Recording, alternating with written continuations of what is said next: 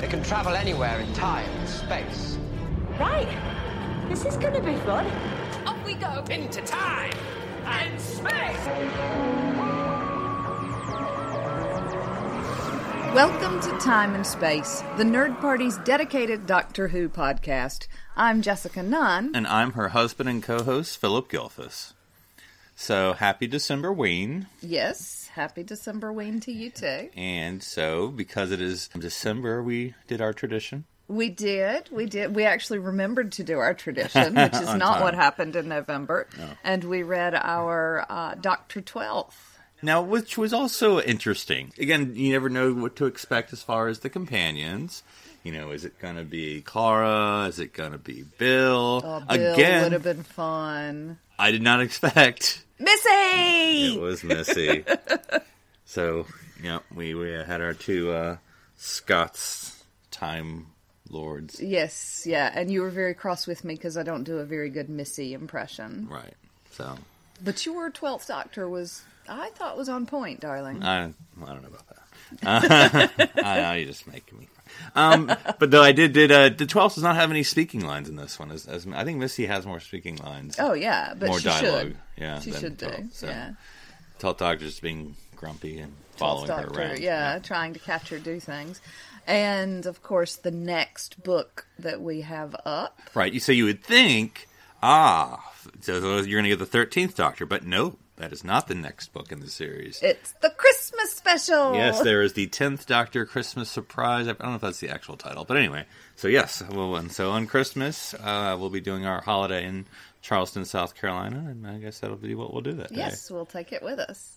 Is that all we're going to do that day? Don't have anything else on the diary yet. No, I don't think we do. We're going to be doing escape rooms. We're going to be harbor... and little bus cruise, tours, yeah. And we're going to be doing something else. Haunted pub crawl, yes. But nothing actually on Christmas Day. Have you ever been on a pub crawl? No, I don't think so. This is so exciting. Yes. Will we actually do our, bring along our scripts and just do the different scenes from whatever you want to do. yeah, we will have just gotten finished doing... some performances of A Christmas Carol dinner show. Mm-hmm. One performance is sold out, so we opened up a second one, and that's all very exciting. So, we'll still have that deep in our heads. And I used to do A Christmas Carol as a pub crawl when I lived in England. So, that's my plan, is that we will go from pub to pub, and I will recite lines while some poor sap is trying to tell us scary stories. And then, I don't know if you want to highlight anything, but we've been sort of slowly going through. It's because it does make good, interesting background.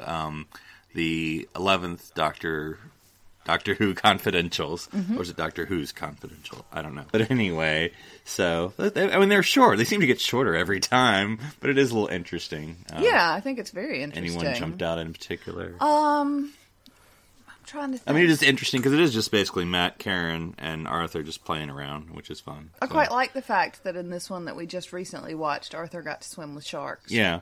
This one, I don't know if it's just like they like couldn't actually film at the episode, so they're like, I don't know, we sent Karen to do a driving test, and then we sent Arthur to swim with sharks. So that's the episode. I'm like, that's okay. That does nothing to do with The Girl Who Waited, but sure, it's fun. Fun times, yeah. I mean, I my cultural moment was that she was just taking her driving test, but...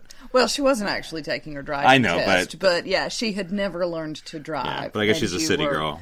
You were a bit startled by that. I mean, every fact that American has a driver's license. Yes, yeah. Unless you live in New York. That's the only place in the United States where you don't have a driver's license. Probably pretty close to right. But yeah, I mean, I lived in England for 11 years and never drove. Yeah, and you were an alien living off the government, though, so... yes. Also true, yeah. Yes. All right, well... To be fair, I worked as a teacher, so when you say I was living off the government... Doing the work that... Nobody else could do because Surrey was too expensive to get on the housing ladder, so no teachers wanted to teach there. Exactly. There you go. All right. Well, let's get to the episode, which we just watched 10 minutes ago, which either means very good or very bad. I don't know.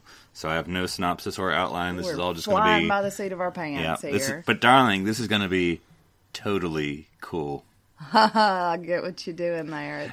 It's not very funny, but I know what you're doing. And to help us talk about It Takes You Away from Series 11, Episode 9, which premiered, as we talked, December 2nd, 2018, is Suki. Suki, welcome. Hello, Philip. Hello, Jessica. How are you doing? Hello.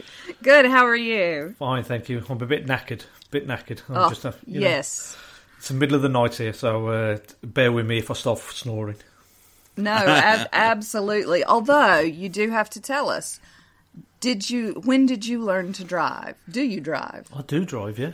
I started driving 18, so somewhere like over 20, 25 years, no, nearly 30 years ago. So fairly normal time for you then. Well, 18 though is a little late. I mean, no, it's not. We have to, the law is 18 over here. That's what I thought. Yeah. Okay. I didn't want to jump in on that one, but yeah. Well, I mean, for Americans, yeah, they can drive and drink on the same day. Not advisable. No, but doable. Oh yes. I mean, being a teacher, you probably saw half a dozen students at one time or another. Probably have a few too many to drink. Oh, yes. So, yeah, it's not just 18. You could probably start drinking well earlier than that. Yes, particularly if you're with your family or if you're having a meal or, yeah. They served alcohol at the secondary school proms. Did they? Yeah. So then we just like the punch. The students weren't supposed to be drinking, but the teachers were more than welcome to, to have drinks at prom. Oh, okay. No, I don't think that would have been allowed at our school. I mean, the students would have probably just walked in with their own bottles somewhere, but no, I didn't think they were. Yes. Well, so when we have a guest on, of course, like to do a little sort of fandom intro. So can you tell us how you got into Doctor Who and just a little bit about your fandom of how you enjoy Doctor Who, sort of generally what are you enjoying and all that? Well, I started watching Doctor Who when I was a kid. So it's going back over 40 years. But I got it through the Target books, reading the books first, and then I started watching the TV show. And I've been a fan ever since. And then after I've got involved in fandom to a small degree, where we used to run a group in Wolverhampton called The Wolves of Fenric, which we've still got a Facebook page still up. So if you want to check them out, because they're still active. And then after that, I've got involved, listening to loads of podcasts and these days, I'm part of the Progtor Who podcast. All right, so I've just given our own little show a little bit of a plug on yours, if you don't mind. Please. Yeah, so that's about my fandom. I've been just carried on watching for over 40 years, and I've really enjoyed it. And this season, I've really enjoyed the season. I mean, the people that I do the podcast with, right? There's a couple that are not enthusiastic. And then there's myself and Craig, which I really, really like in the show. Like, I mean, what have you guys been thinking about it? Yeah, I mean, I'm loving it. What are the things that the people who aren't crazy about it? What are their concerns? I guess. Well, Mark and Bob, they're both not exactly enthusiastic. Well, they're enthusiastic about some of the storylines, but not enthusiastic about the way it's been done. They weren't happy with a woman doctor. But they do like Jodie, but they weren't happy with a woman doctor. But I'm pretty sure they'll both come on board a lot more with this episode. I mean, there was one stage... Bob was really into the show, into this season, and then all of a sudden, something happened, and he just went off the cliff, and he came back. He absolutely hated it, right? He just did not like it. And then in the last episode, he was back on board. So we'll see. We'll see what they're thinking, what they think about this episode when we record the podcast tomorrow.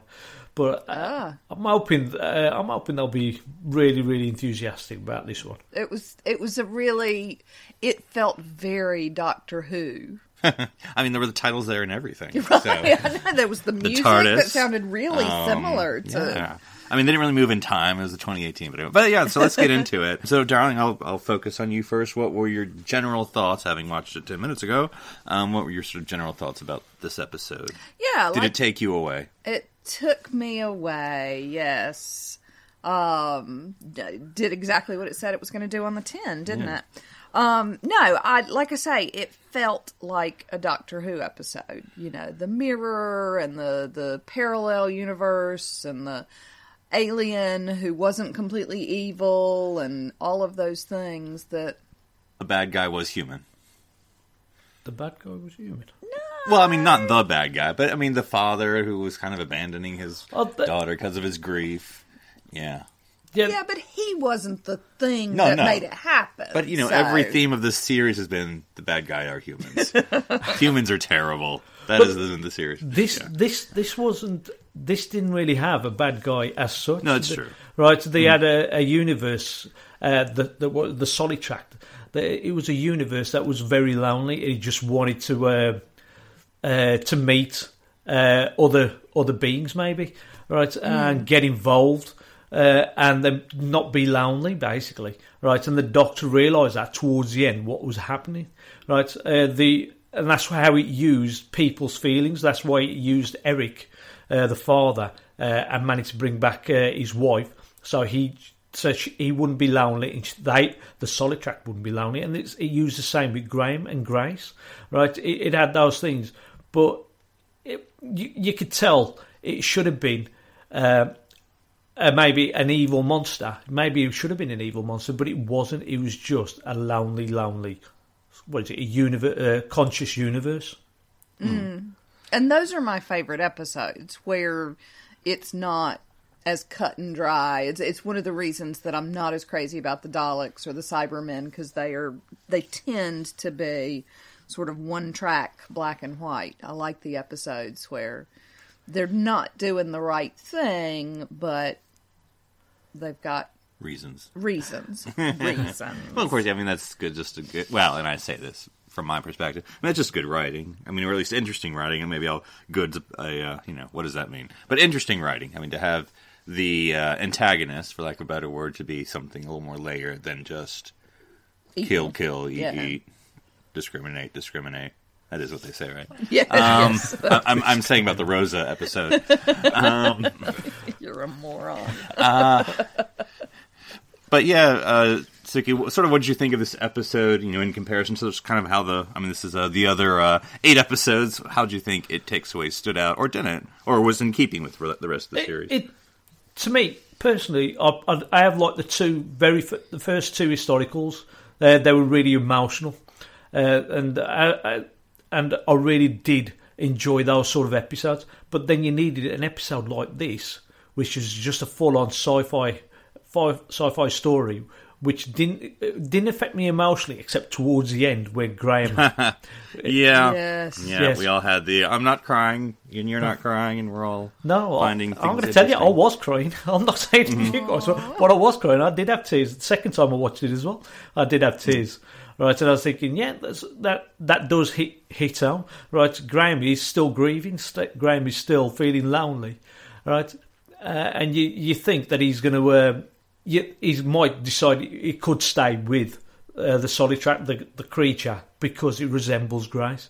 But it's only when he realises the Grace creature, right, does not want to save Ryan. He realises he's got to stand up and say, I've got to go. You're not Grace, and the tears really started flowing when right at the end Ryan goes to Graham, calls him Granddad, and I thought that was going to be an end of season moment. Me too. I thought that, or at least for the New Year special, New Year's Day episode. I didn't think they were going to show it in the 9th episode. But I mean, how did you guys feel about this sort of episode, these sort of emotional episodes? Yeah, I mean, I'm a sucker for them. So, like, for instance, Vincent and the Doctor is probably my favorite Doctor Who episode. You know, it's an emotional episode, obviously. And so, yeah, you know, Rosa and Punjab, you know, were both, you know, great episodes in my opinion. I mean, I'm always interested in interesting story. I mean, I know this sounds stupid. I like interesting stories. Yes, everyone does. But anyway, of course, I don't know. That stuff may not be true. You know, there's some things about Doctor Who, towards this traditional, lay back, don't have to think, just enjoy the ride. So, but anyways, I like a complex ride, like something that makes you think or have a reaction, and not just the, you know. I mean, I do like an occasional boom, boom, bang, bang, good guy wins. But yeah, I do prefer the emotional or a complex. Not, as you said, not all the time. I mean, you got to have to be able to breathe every now and then, and let your characters do some other things. But yeah, I do enjoy a little bit more reaction, especially with this large group. I mean, not that you have to, but, you know, in the 21st century storytelling, you know, you want your characters to be a little more dynamic than maybe you could have done in the past. And so when you have this Team TARDIS, you don't want to make them react and have these moments. And so I thought it was funny. I was actually yelling at Ryan near the end of the episode. I'm like, talk to him.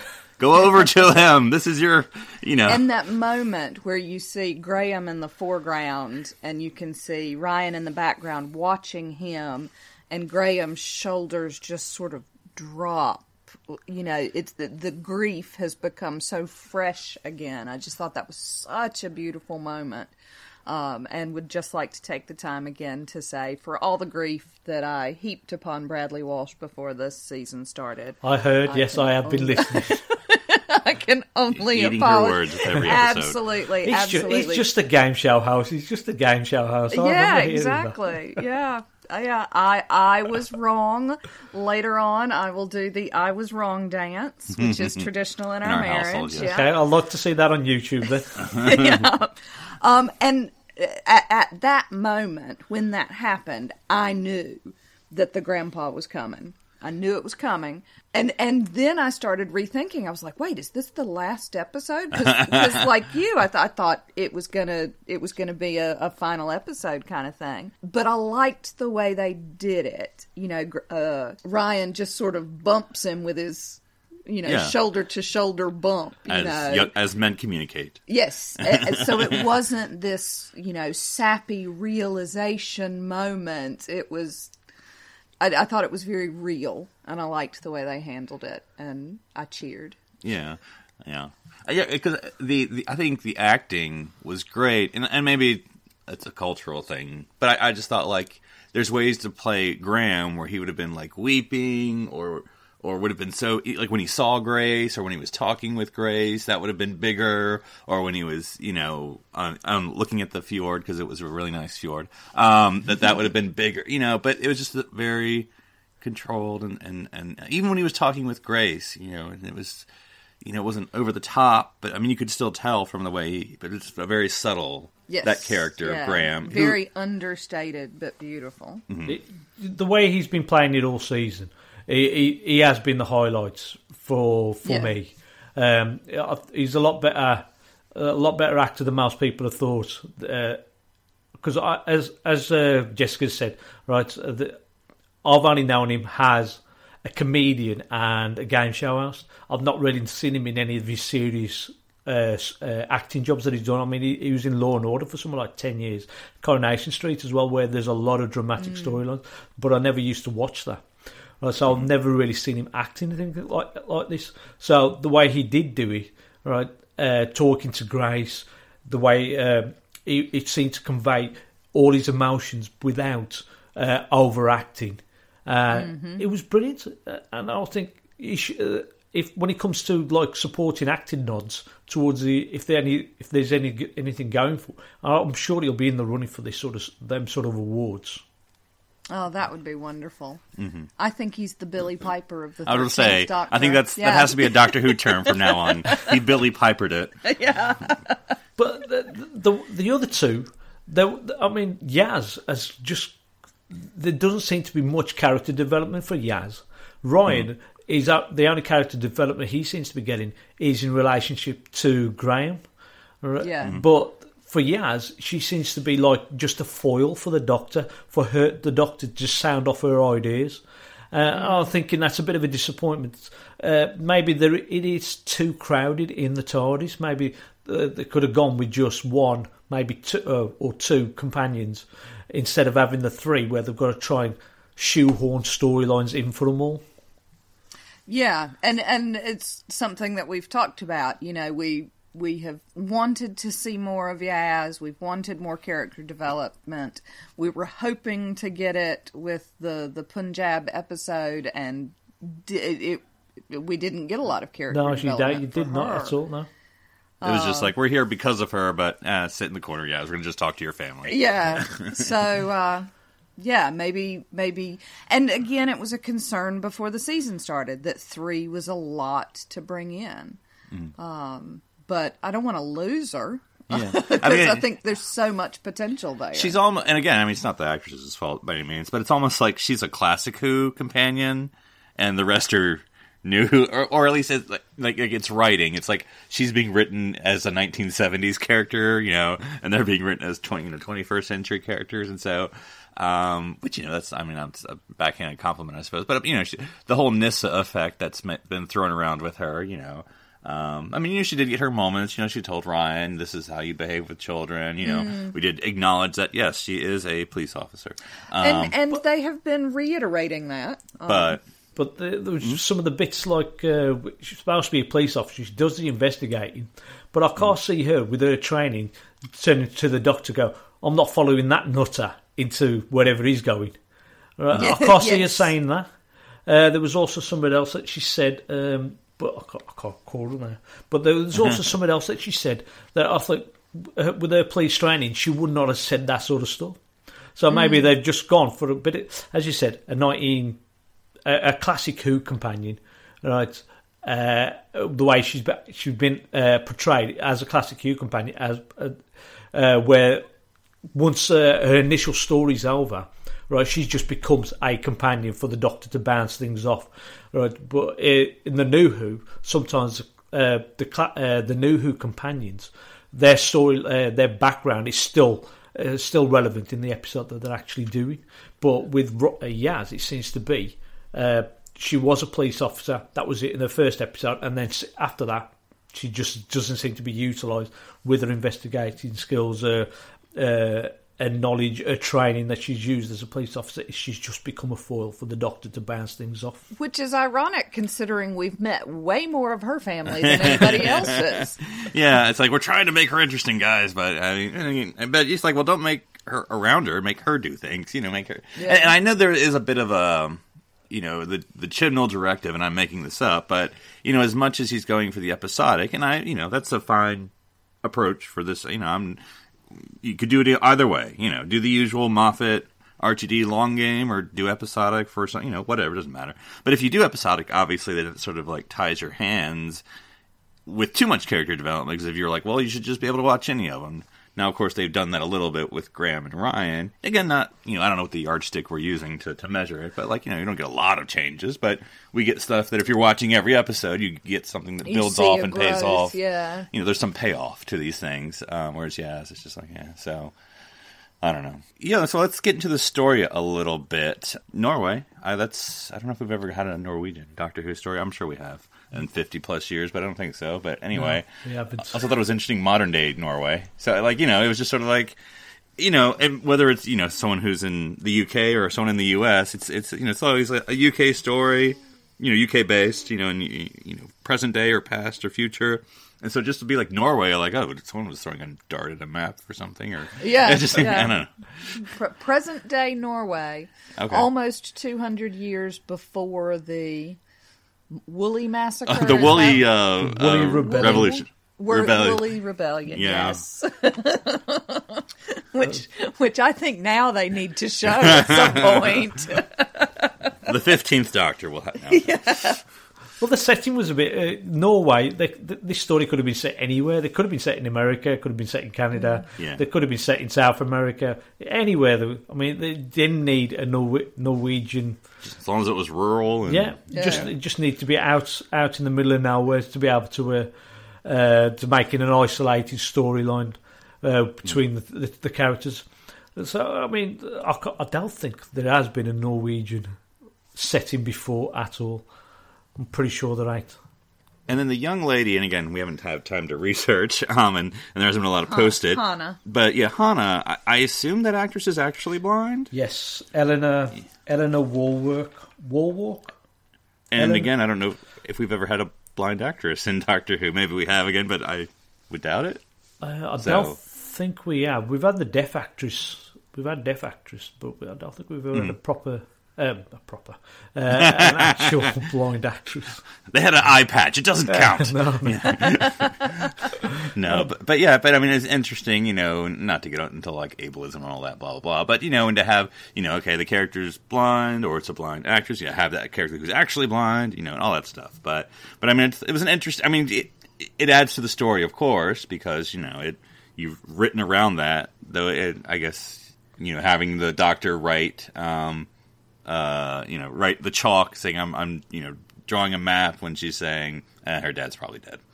I think that was the only element that they really needed a blind actress, a blind character for, because they could have gone with an actress that could see everything, right? I mean, not an actress, a character that could see everything, right? Hannah didn't have to be blind, but the only time I think they might have just auditioned a load of people and decided this young actress Eleanor Woolwalk was probably the best one for the job, and then made the character blind. I mean, I could be wrong, but she was very, very good in the episode. The way she handled herself and the way she came out with her grief as well towards the end when she realised that Trini was not her mum.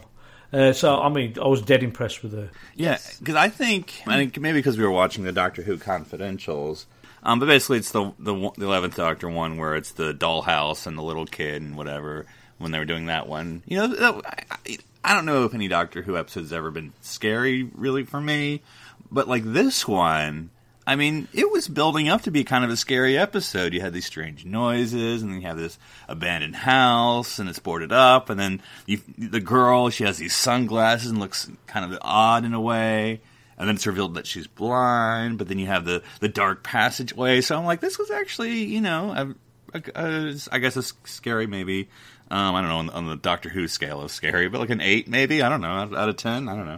But I mean, I thought all these sort of elements, you know, the flesh-eating fly or moss. Moss, yeah. And the dead people coming back, now it's not scary, but it just sort of adds to this tone that's been established. So it was very haunting, I thought, so... The bit that I thought was not scary, but I thought was effectively done were the fly moths, right? And the bit where Ribbons was killed, and you see the fly moths have basically ripped his flesh off, and then they start flying after it. And there's one little fly moth that comes out of his eye socket. Oh yeah, I did see that. Yeah. I thought that was really creepy, and that was probably a very good idea as to who decided to do that. Right, but that was you never see. I don't think. I'm pretty sure we have never seen anything like that in Doctor Who before. That was probably a bit too creepy, maybe a bit too scary for some of the little kids. But I thought it was an excellent little... Well, we were breaking Grandpa's necks in the first episode, and stealing his teeth, so, you know... Yeah. And I'm still not over Kerblam when they killed the nice girl. But anyway. Like, kids are watching.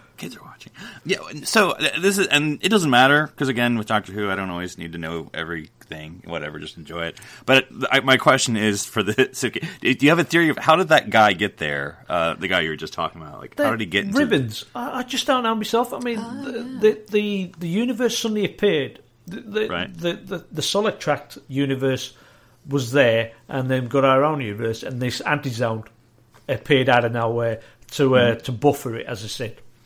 But how long has Ribbons, the fly moths, the six-legged rats, how long have they been there?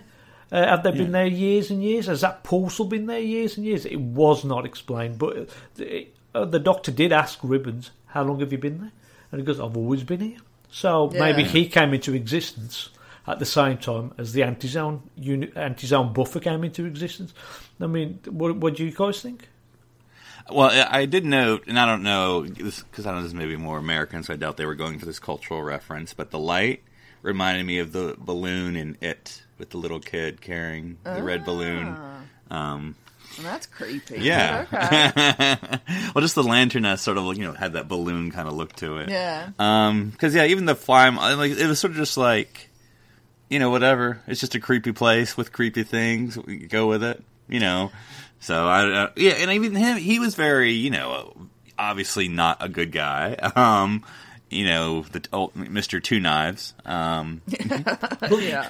The actor's a well-known comedian over here called, it's Kevin Eldon, right? And he's not known for playing these sort of, these roles. He appears in mainly comedy shows, so it was a bit of a, I thought personally he was not going to be under the loads of latex like he was, and he was just going to be the comedic role, because I knew he was in this episode. But then when he appeared as that, right, and he was a bit of a fresh take on what he usually plays on the television. So yeah, he was again another good character, another good actor playing that character. And he was super creepy. The way he threatened Graham, the way he spoke, and the way he coveted the sonic screwdriver. But because he couldn't help himself, he needed that sonic screwdriver. He had to. When the doctor says, don't move, he's the one that goes for it. and that way, the others all escape. Yeah, I was actually, I mean, you know, not that it's the biggest thing in the world, I was actually scared for the sonic screwdriver, because she said early on, man, I really like the sonic screwdriver. I'm like, oh, that thing's screwed. Yeah. Something's going to happen to that thing. And then he was, you know, looking at that, drooling all over it. I'm like, oh, that's a goner. We're getting a new screwdriver next year.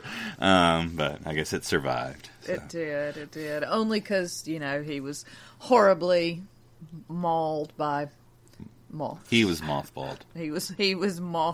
High five. But then also when we got the grandpa at the end, I'm like, oh God, Graham's going to die now, isn't he? But I'm like, well, I've seen the New Year special, and he seems to be in it, yeah, so at least safe for another two episodes. Well, the New Year special, they really put out a synopsis for that episode, and they missed the boat there. They should have just said the Doctor and Friends for the new series, but they went and named all three companions, and yeah. you just know then that the end of nothing's going to happen to them.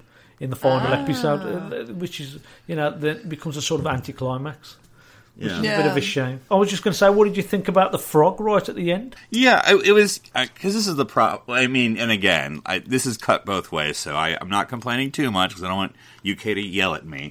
But, like, the problem with Doctor Who, of course, it comes up much earlier there, and so I can't look at social media because everyone's talking about it. You know, boo-hoo, first world problem. But like, you know, but I can't help myself. I'm gonna check, you know, Facebook, like, because Twitter, I know I got to stay away from. But Facebook, I usually think is pretty safe. But no, then it pops up there too, and then there was some like, I don't know.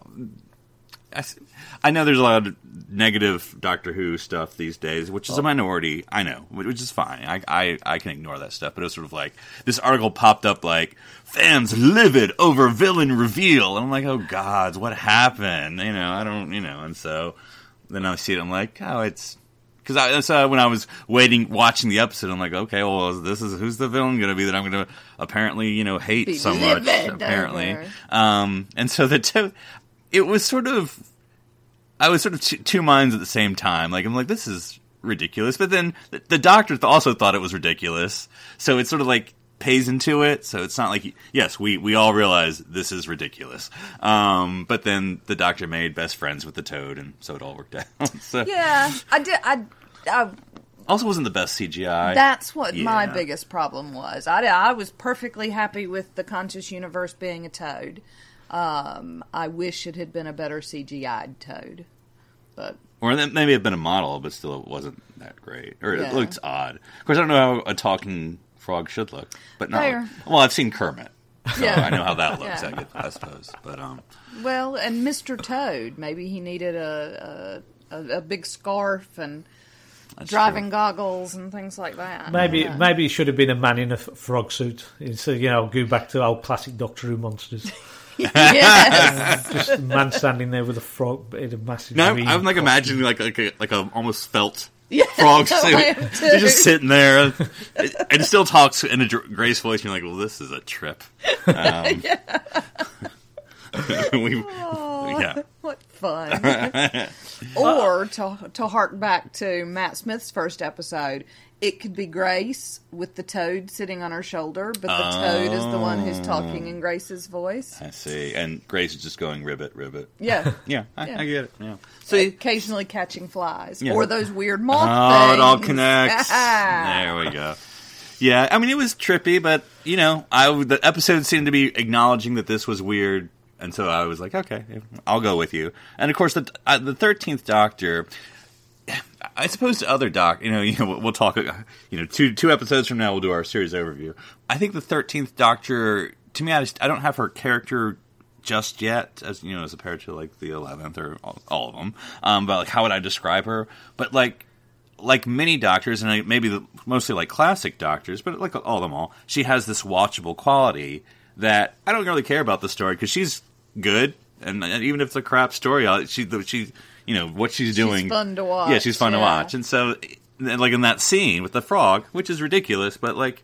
You know, she's so heartfelt and so her. You know, she acted the hell out of that scene. And I know, imagine like with the frog. You know, because like you know, in real after you know watching all these Doctor Who confidentials and behind the scenes, you know, it's just sort of like there's like a blue ball sitting on a chair, and you're like acted that thing, and she's just giving this whole, you know, as you said, to we're going to be best friends, and whoa, yeah, crikey. But Jodie, acting challenge. Yeah, Jodie knocked it out of the park there. It was really. Brilliant scene. Where she must have known she was just acting to a chair, but the way she thought that the frog was there, the way she interacted with that frog, it was a silly scene, as people seem to have pointed out on my Twitter feed. But they've gone with it, and they've just decided the way the Solitract would take on a form that he was happy with, and maybe just didn't like Trini and didn't like Grace's form and just went with the frog from Grace's memory. And I thought that scene was really, really, really brilliant scene. But one thing I noticed, and this was a very—I mean, I was going to say it's subtle, maybe it's not subtle at all. But at first, I'm like, is it what they've reversed the entire image for all the mirror scenes? Because like that guy's T-shirt is definitely backwards, and I was like, and then I was like, wait, her earrings on the wrong. Oh, I see what you're doing, cinematographer.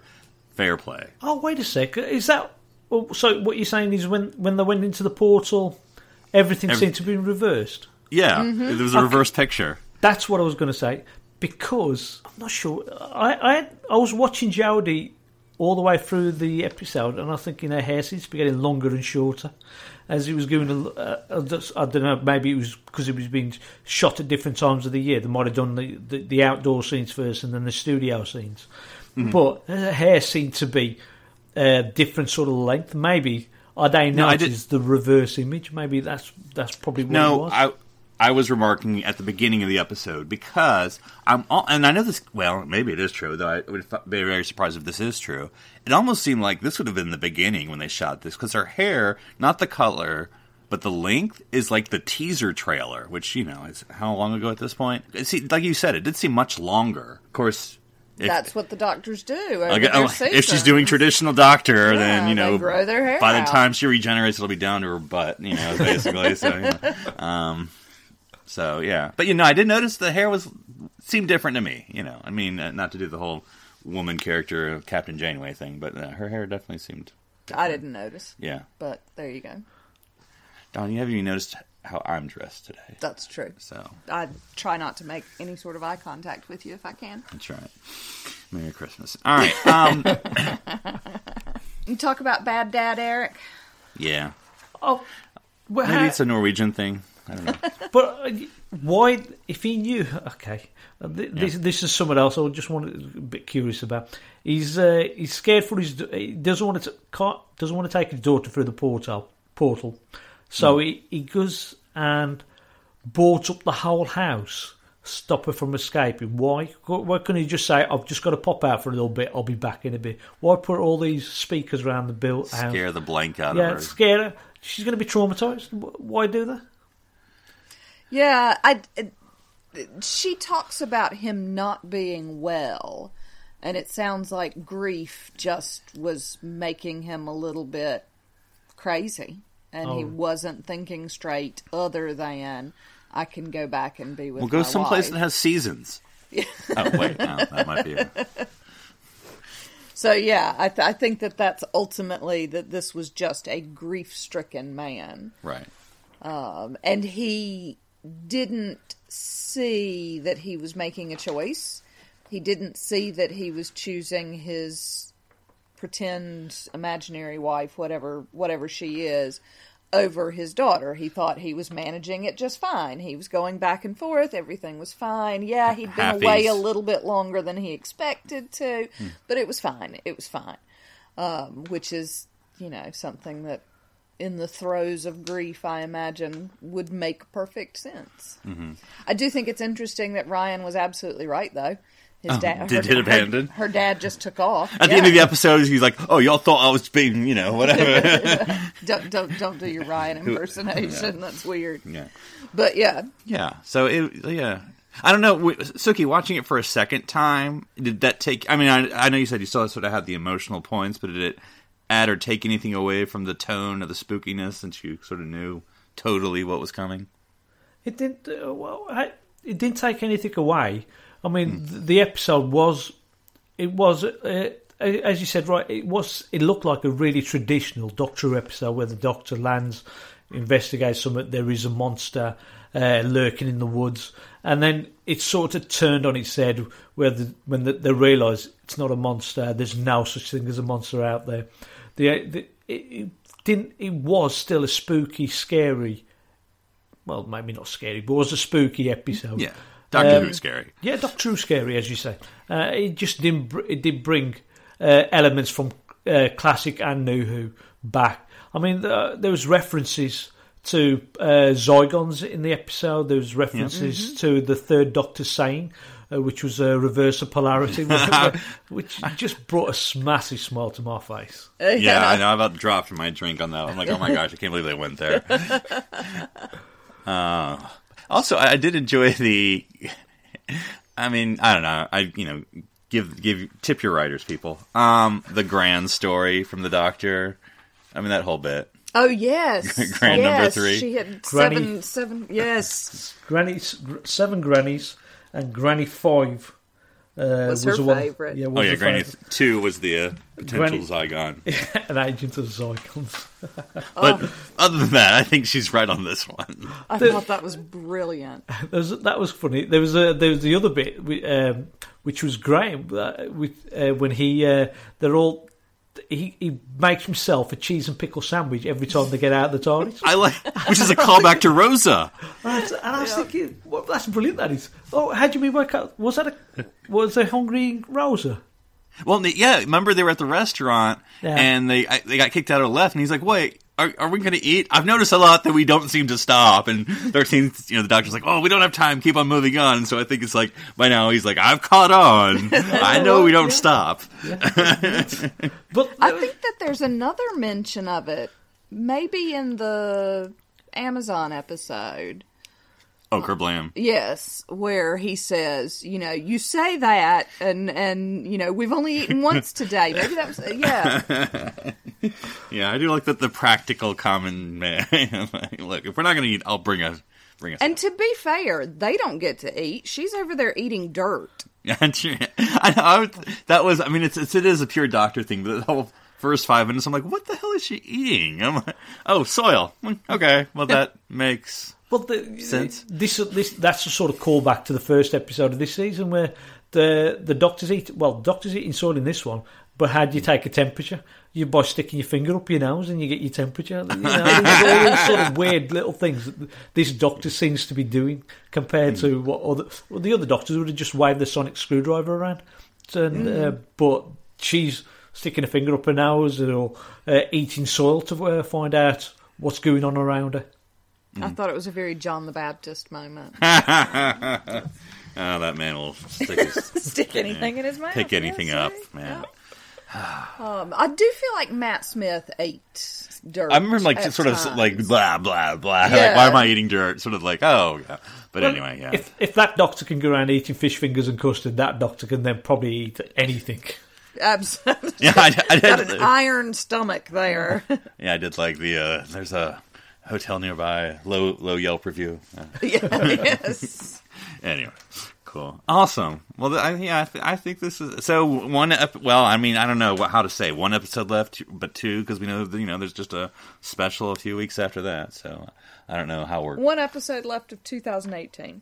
So Suki, if people want to talk to you about this episode or any other part of Doctor Who, where can they reach you on the interwebs? Ah, okay, right. You can reach me on Cyberman_151, and that's on the Twitter.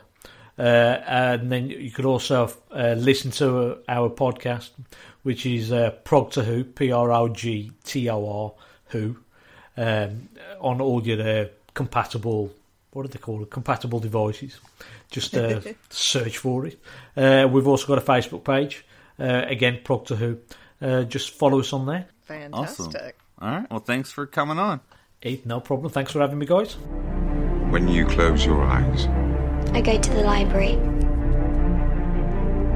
Go to the library now.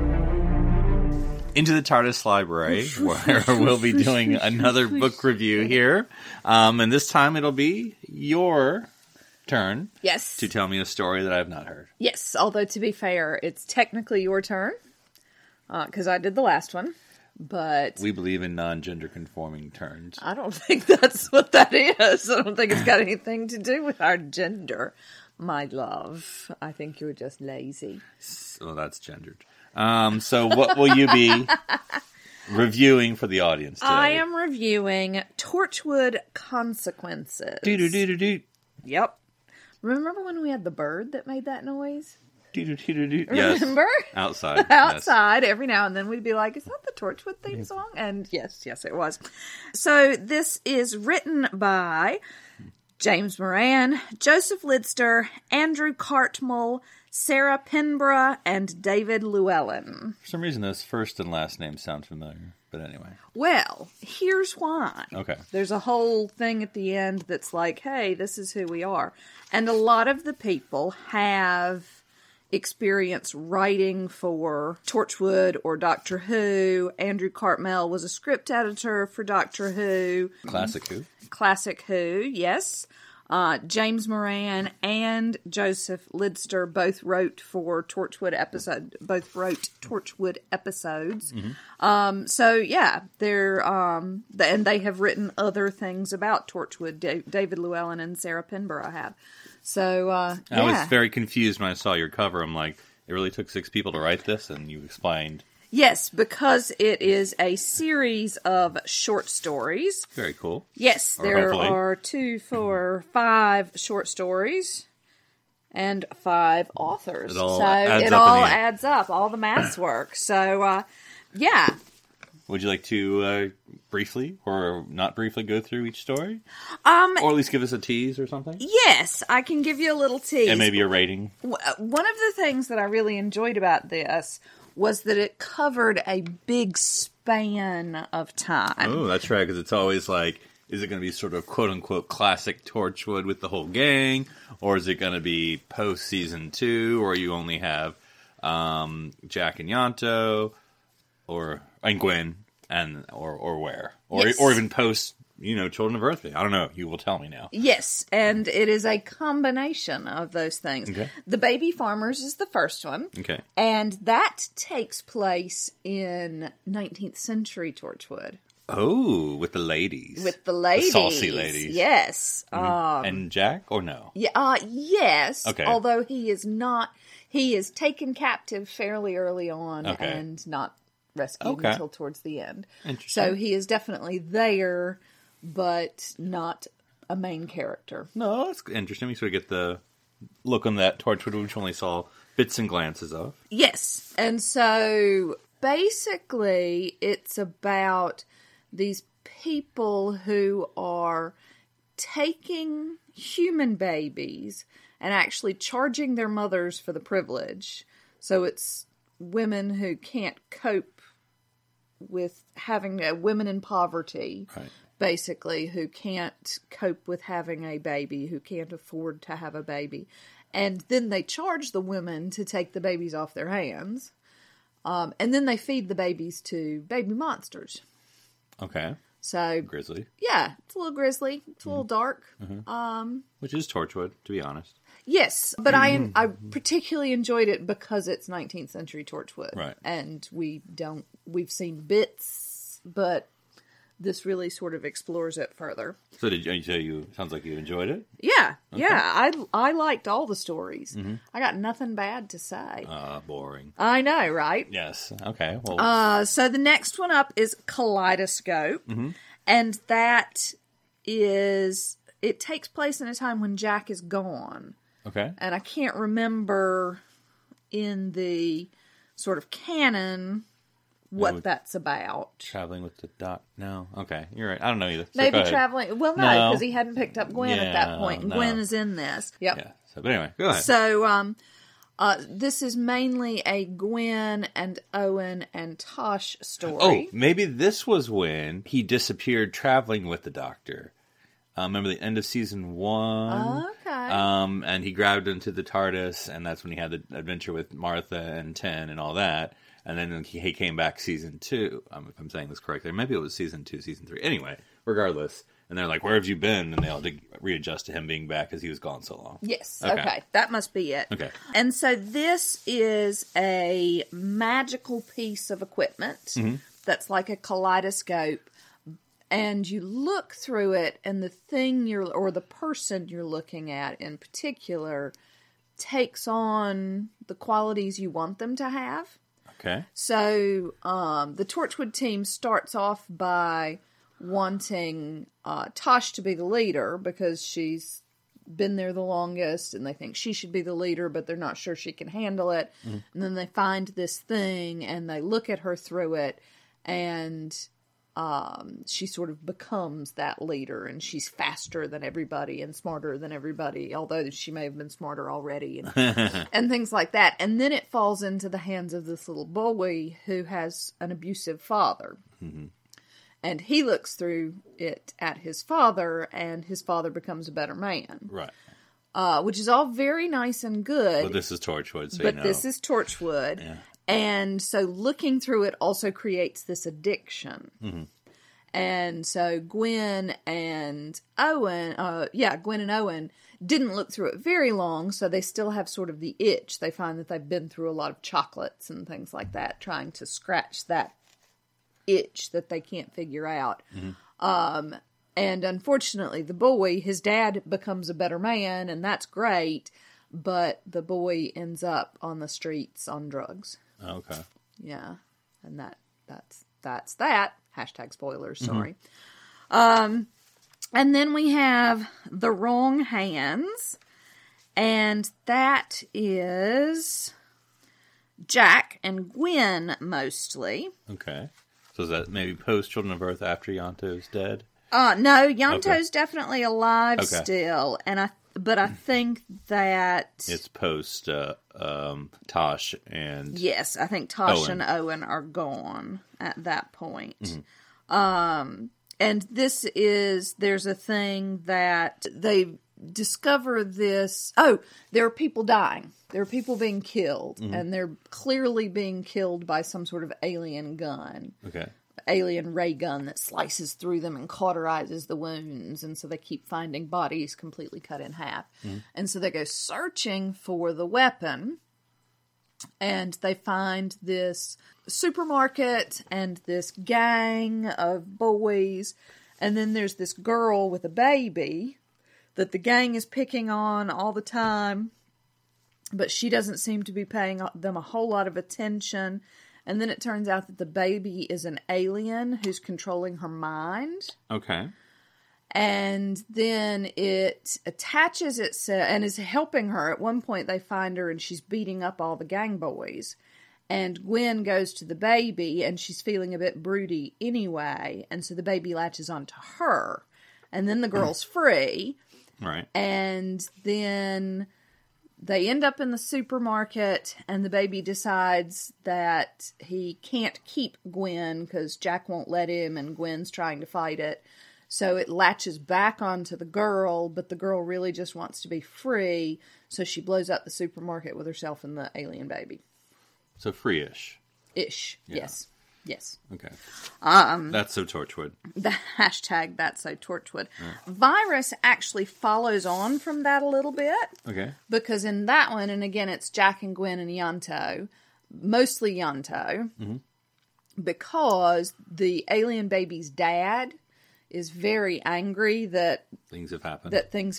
And he blames Torchwood. Mm-hmm. So he comes and gives Gwen and Jack these shots, these injections that freeze them. And they're completely sort of vegetative. Their brains are still working, but they're completely paralyzed. And, you know, he's like, and Gwen will eventually die, but you're sort of stuck with this forever, Jack. And mm-hmm. he's like, I didn't even buy the antidote because I don't care.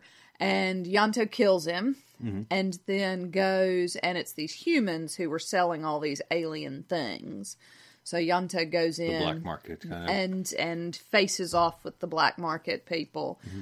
And is a real badass from beginning to end. Well, Jack's in danger. Yes, yeah. Yes. So that's very cool to watch, and gets the antidote and saves them. Right. Dum, dum, dum. Obviously we're spoiling all over the place. We are spoiling all of it. Yep. And the last one is Consequences, and that was really interesting. It's, again, Jack and Yanto and Gwen a little bit. Uh-huh. And it's this woman who starts off telling a story that she's written. Like, she's meeting with some woman, and she's telling her this, she's reading her this story she's written. But then it goes sort of back into she loses time, and she sees Jack and recognizes him, but doesn't know how she recognizes him. And then she wakes up on the floor of her kitchen, and her housemate's like, you know, you need to stop having all these drunken nights out, and she can't remember why or where she was or any of those things. And that turns out to be a library book that is stealing her stories. Ooh. And when it does that, it takes her memory of those stories. Okay. And so she ends up sort of waking up in places and has lost complete chunks. So Yanto helps her, and then Jack helps her, and they end up having to put the book into the past, into the 19th century Torchwood people. Mm-hmm. And they think that that's going to fix her, but it doesn't completely. And it turns out that the woman that she's been talking to is Gwen. And they erase her memory of Torchwood completely, and then she can finally go on and live her life. Well, and hopefully if you know, people wouldn't pick that up by the time you have ordered it and it arrives, you'll have forgotten all the spoilers. But anyway, but I think that's an interesting idea to have a book of short stories rather than a large novel, because then you do get that taste of whatever. Bits and pieces, yeah. Yes, bits and pieces of the canon, and like I say, the 19th century stuff is really interesting because it's something that we don't see a lot of, and it's definitely, I mean, even knowing the spoilers, mm-hmm. I think it's worth reading because they capture the characters so well. I mean, it's clear that these are people who have already been writing for these characters and know who they are, and that's a lot of fun. So yeah, I totally recommend it. I give it 4.5 stars out of 5. Wow, there's a lot more stars out there, too. Uh-huh. In the universe. Mm-hmm. Cool. And in Hollywood. Sure. Well, you can put it on the pile, and I will get to it, and then I'll have to figure out what, if anything, I'll be reading next. Yes, so. And now do we have another Torchwood book? No. Our next book is... I can see it, but I can't tell the cover. It's the one that's under the shadow and the glass. It looks like it's probably a 10th or 11th, I'm going to guess off the top of my head, without looking at the cover. Okay. That would tell me which doctor it is. Yeah. And then Sands of Time, I think, is a... Anyway, but we have a bunch of books. We'll figure it out. And now I want another Torchwood book, though. Well, they're out there. Post-Christmas, darling. I'm not allowed to buy anything until after Christmas. So next week will be the last episode of the series. Yes. So there's a New Year's special, so it messes everything up. Yeah, but anyway, so we will be talking about the Battle of Ranskor Av Kolos. So I don't know what shortened way we will talk about that, because we're not saying that bloomin' title every time. So the Battle of Rack. Done. Okay, I'll go with it. Are you ready to rack? Dun, dun, boop, boop. No. So until next week, enjoy watching, listening, and reading about the Doctor's adventures throughout time and space.